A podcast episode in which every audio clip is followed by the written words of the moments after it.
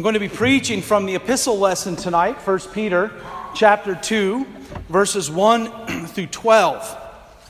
You may recall from a couple of weeks ago when I preached in First Peter chapter one, we talked about uh, the, the audience, the recipients of Peter's letter being a beleaguered group of Christians that are scattered throughout the Mediterranean world, primarily in modern-day Turkey, what was Asia Minor. He refers to them as sojourners. They were refugees. They were uh, broken and beleaguered, and they didn't have uh, much.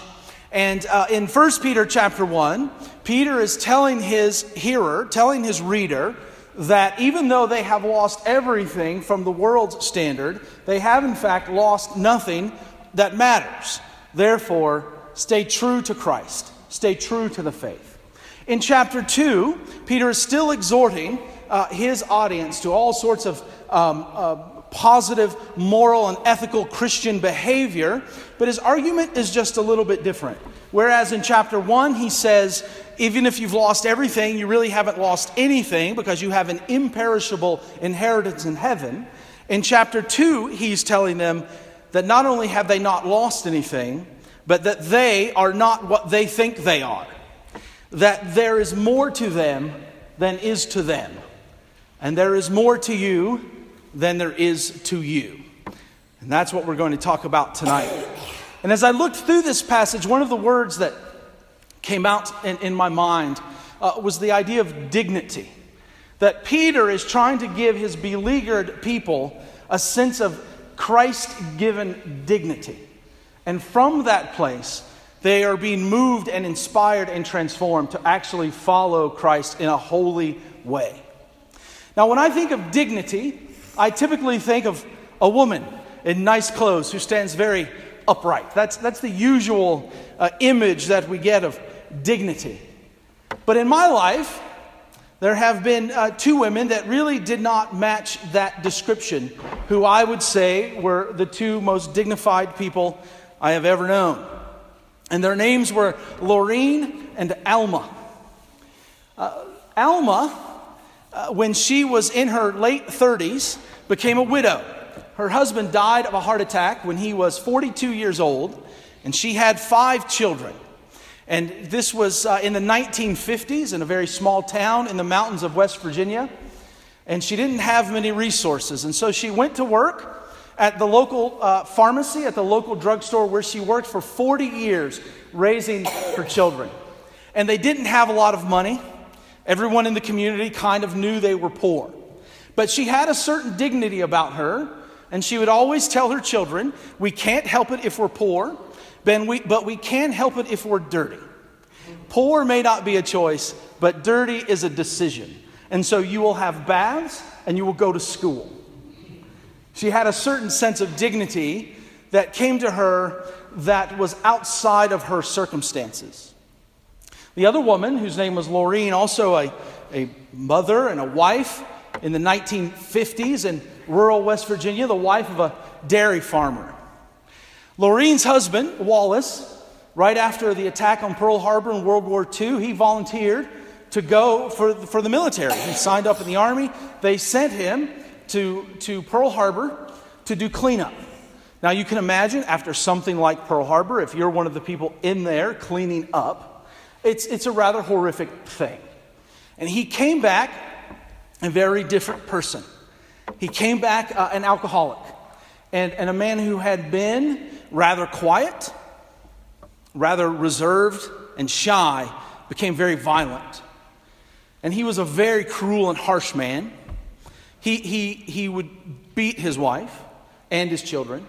He had a habit of grabbing his wife with his thumb on the inside of her mouth like a fish hook and grabbing her by the face and pulling her down. Uh, he, they had eight children together, the oldest of whom uh, took the brunt of the abuse as he got older, until there came a point where the four sons all became old enough and big enough that when their dad would come home drunk on a Friday night, they would fight with him in the yard until he passed out. But there was a dignity about Lorene. Now, I'm not, what I'm about to say, I need to be careful, I am not at all implying that a woman going through abuse needs to stay in an abusive situation. I am saying for Lorene, in her context, in her time, in her place, this was the only option she thought she had. She had eight children that needed to be taken care of, and so she stayed. And she was a Christian woman, and there were times when the burden would become too much, and she would go to a quiet place on the backside of the farm to pray and, and to ask God for strength to bear up under the pressure, because she didn't think she could make it. You see, she had a dignity that even though she was married to the community drunk, even though he treated her as if she were garbage, and he beat her and her children, she had a certain dignity, a certain knowledge that her circumstances did not dictate who she was. She had an identity and a dignity that spoke against the lie of her circumstances. It happens that Alma and Lorene are my grandmothers. Uh, they're both, they're both deceased now. Their husbands are both long deceased. Um, I've seen a lot of things. And the one thing I've seen is that you can decide to allow your circumstances to tell you who you are and what you are. Or you can decide to allow what God says about you to be the final word. And so Peter is writing to this, these beleaguered people, and he wants to give them a sense of dignity that inspires them to stay faithful to Christ because of what he has done for them. And first, he gives them the dignity of good desires. The dignity of good desires. You know, we often desire a lot of things, and our desires are very fickle, aren't they? One minute you want Mexican food, the next minute you want pizza, and five minutes later, French fries sound really good. Maybe that's not your problem. Some of you, maybe it's like broccoli. That's never been on my list. But our, but our desires are fickle. And some of our desires are also dark, and they take us to dark places. But Peter says to his audience in verse one, "So put away all malice and deceit and hypocrisy and envy and all slander. Like newborn infants, long for the pure spiritual milk, that by it you may grow up into salvation, if indeed you have tasted that the Lord is good." You see, under pressure, it's easy for us to change our minds about things. It's easy for our desires and our opinions about what God means and wants for us, our desire to follow him. Under pressure, it's easily easy to just change our minds and decide that we have a new viewpoint that's five minutes old. And so Peter is telling his congregation, stay true to what you know. If you are going to stay true to Christ as As a beleaguered people, you have to put away the malice, the deceit, the hypocrisy, the envy, and the slander. Put away those things that destroy unity. In this passage, the yous in here, you do this, you say this, those are all plural. He's not talking here to individual Christians. He's talking here to the church, to a beleaguered church in a tough place. And he says, if you're going to survive this and stay loyal to your Savior, put away the stuff that destroys unity. I've been in church all my life. I've seen really good churches. I've seen some really bad churches. And the one thing that seems true to me in every bad church I have ever witnessed is that at some point, the people have stopped focusing on Christ, and they've started focusing on their own opinions and desires and preferences. And that leads inevitably to destruction and to the dissolution of a church. And he calls them in verse two babes, like newborn babes, newborn infants, long for the pure spiritual milk. You see, Peter isn't decrying the fact that they have desires. I used this quote last time, so I can't use it again, but C S Lewis talks about the fact that, that we, we, we don't desire too much. The fact is, is that we desire too little. Peter is saying to his people, desire more. Like a baby who knows it is hungry, who must have spiritual milk, desire those things that will cause you to grow up in salvation. And what does he mean by spiritual milk? He means the gospel. He means Jesus Christ. He means that if you find yourself in a beleaguered situation when you, where you are tempted to fall away, go back to the foundation. Go back to the beginning. and, endure, and, and drink and imbibe the pure spiritual milk so that you can grow up into that salvation. And he talks about this. If indeed you have tasted that the Lord is good. If indeed you've tasted. Essentially, Peter is saying, if you have tasted that the Lord is good, what I'm telling you is going to make perfect sense. But if you have, in fact, never tasted that the Lord is good, it is pointless for me to even carry on this conversation because you will not understand what I'm saying. And so for the Christian, whenever we are talking about morality and ethics and how we're to live our life, it's all based in the, on the foundational fact of what Jesus Christ has done for us, and everything flows out of that. It isn't about what we are doing on our own. And so what does it mean to taste? What does it mean to taste? Martin Luther says this, "But it is said to be tasted when I believe with my heart that Christ has given himself for me and has become my own, and my sin and misery are here are his, and his life also is mine. When this reaches my heart, then it tastes. For how can I but receive joy and gladness therefrom? I am heartily glad, as though some good friend should bestow on me a hundred florins. But as to him whose heart it does not reach, he cannot rejoice in this truth." When we have come to a place where we know that we are starving, that's the place where we can actually hear and taste the goodness of God. You see, our desires, our desires often tell us two different lies about ourselves. For those who are pharisaically minded, the lie is that you're okay. You've got it worked out. You've got the, the grade you want, the job you want, the wife or spouse you want, the kids you want most of the time. You've got, you know, you've got what you, you've got, you've got what you want. You are fine. And that person who isn't hungry, who doesn't understand that they are in fact in great need, will never taste of the goodness of God. But the other lie is just as insidious, and I think it's the one that most of us fall for most often. It's the lie that tells us we are so bad that we can never participate in the goodness of God because he would turn his back on us. Both of those things are untrue.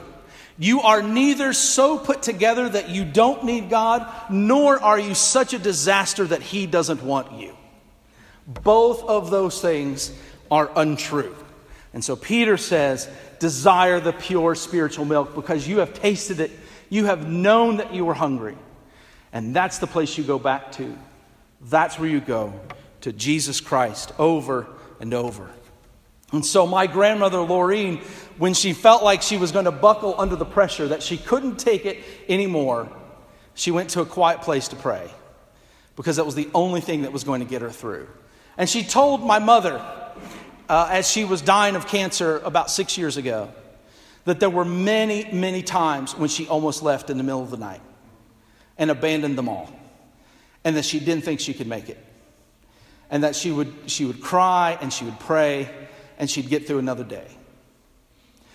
You see, my grandmother understood that she had a dignity that her circumstances uh, could not overcome, that she had a worth in the eyes of God that her circumstances could not overcome, no matter what my grandfather did to her.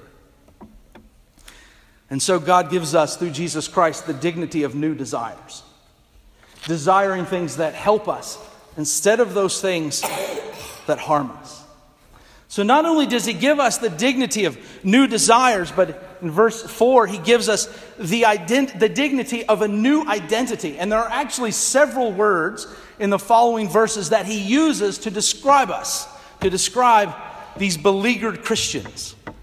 As you come to him, a living stone rejected by men, but in the sight of God chosen and precious.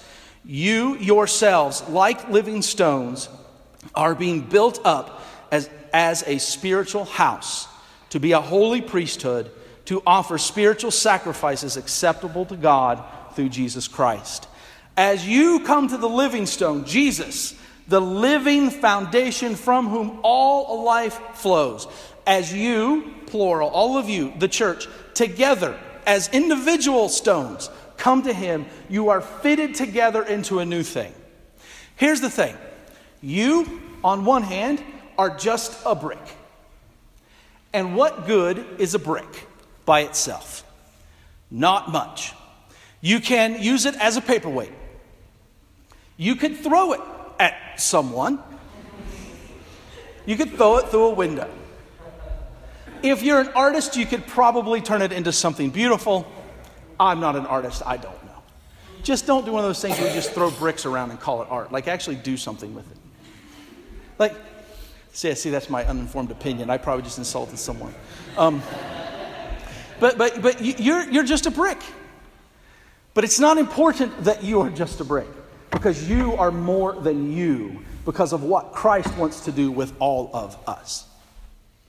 And when those bricks come together, those living stones are placed on the living foundation, the living cornerstone of Jesus Christ. Peter says it gets turned into a beautiful temple. Now, we can't help but sit in this sanctuary and imagine what a beautiful temple could look like. This is one of the largest sanctuaries, I believe, in western Pennsylvania. It's certainly one of the biggest buildings in Grove City.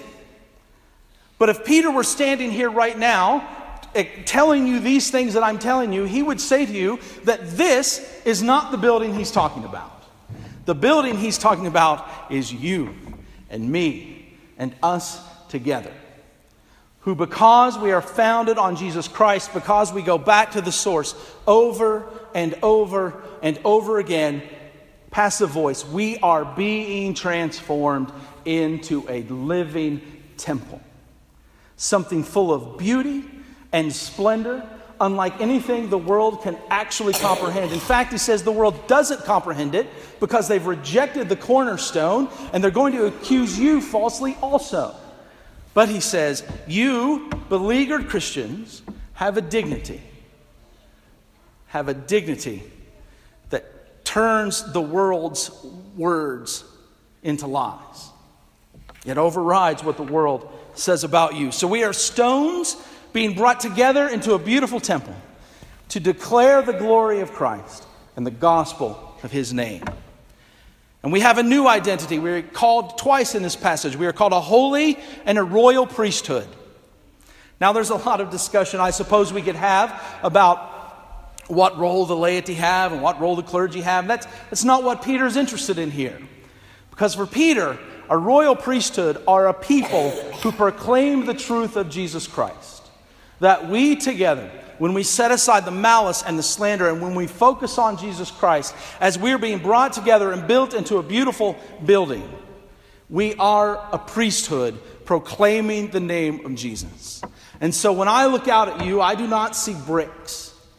I see a temple. I see a church made up of people who together proclaim Jesus Christ. That is who we are. We have the dignity of a new identity.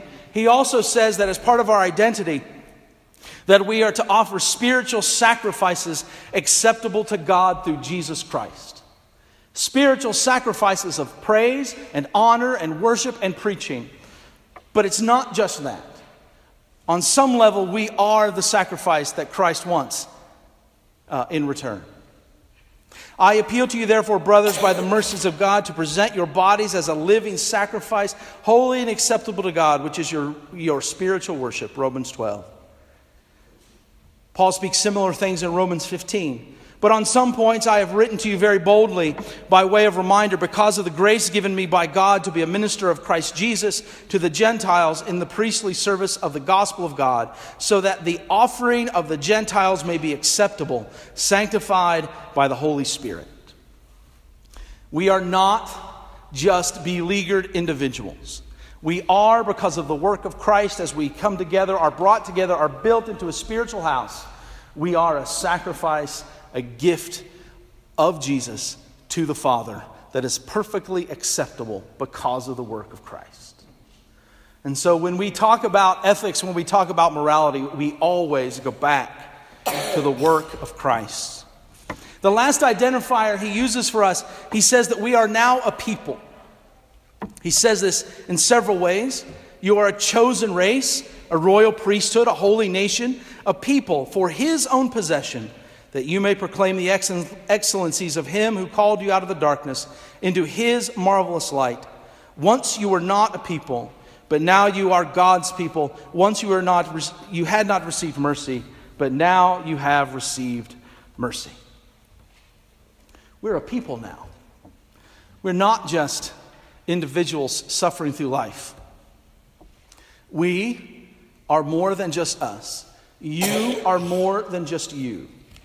Your identity is not in your circumstances. You may be perfectly successful at everything you've ever done, and that success is not who you are. And you may have been a failure at everything you have ever done, and that failure is not who you are. Who you are is a gift of Christ, paid for and bought by Him and presented to God as a living sacrifice. That's who you are and who I am. And so we have the, the dignity of new desires, desires that help us instead of hurt us. We have the dignity of a new identity, that we are more than just us. We are something brilliant and beautiful. And lastly, we have the dignity of an actual purpose. Verses eleven to twelve. Beloved, I urge you as sojourners and exiles to abstain from the passions of the flesh, which wage war against your soul. Keep your conduct among the Gentiles honorable, so that when they speak against you as evildoers, they may see your good deeds and glorify God on the day of visitation. We have the dignity of a new purpose. You see, God, God doesn't lay down His law as some sort of random act. He doesn't just decide, I'm going to do this, and I think they shouldn't do that. No, he tells us, he tells us His moral law so that we will understand who He is, and so that when we are being transformed in, into the likeness of Christ, we, we become what we were meant to be. We actually have a purpose to be the image bearer of God. And Christ is shaping us and changing us.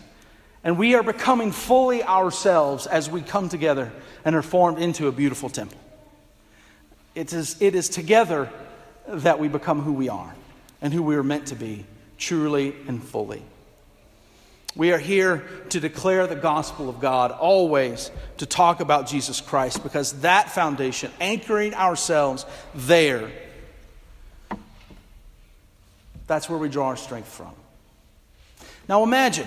Circling back to the opening exhortation, and then I'm done.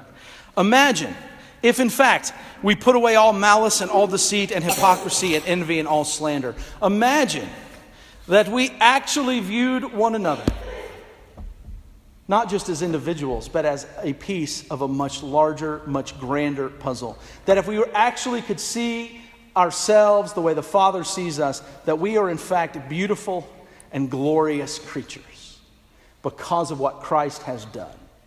And He is always working. C S. Lewis, in, in his book, The Weight of Glory, um, has this great quote. You know, the world, it, it it's hard. Some of you, some of you have made decisions that you regret. Your career hasn't gone the way you wanted it to go. Your relationships have broken up. Some of you have made financial decisions that have haunted you for years. Lewis is going to tell us here in The Weight of Glory that that is not what you are. You're more than that.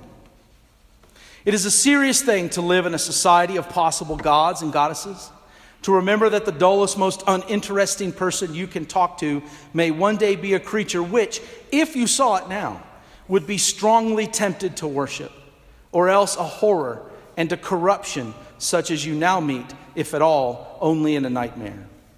All day long, we are in some degree helping each other to helping each other to one or the other of these destinations. It is in the light of these overwhelming possibilities, it is with the awe and the circumspection proper to them, that we should conduct all our dealings with one another, all friendships, all loves, all play, all politics. There are no ordinary people. You have never talked to mere mortal, to a mere mortal. Nations, cultures, arts, civilizations, these are mortal, and their life is to ours as the life of a gnat. But it is immortals whom we joke with, work with, marry, snub, and exploit, immortal horrors or everlasting splendors. We are, because of Christ, an everlasting splendor, And your circumstances do not dictate who and what you are. You are, if you're in Christ, you are, if you have tasted that he is good, you are what he has said you are, which is an immortal splendor that he is building together, all of us, into a beautiful temple for his glory and his honor and the proclamation of Jesus Christ. And so you are more than you, and you're probably not what you think you are. You're probably a lot better.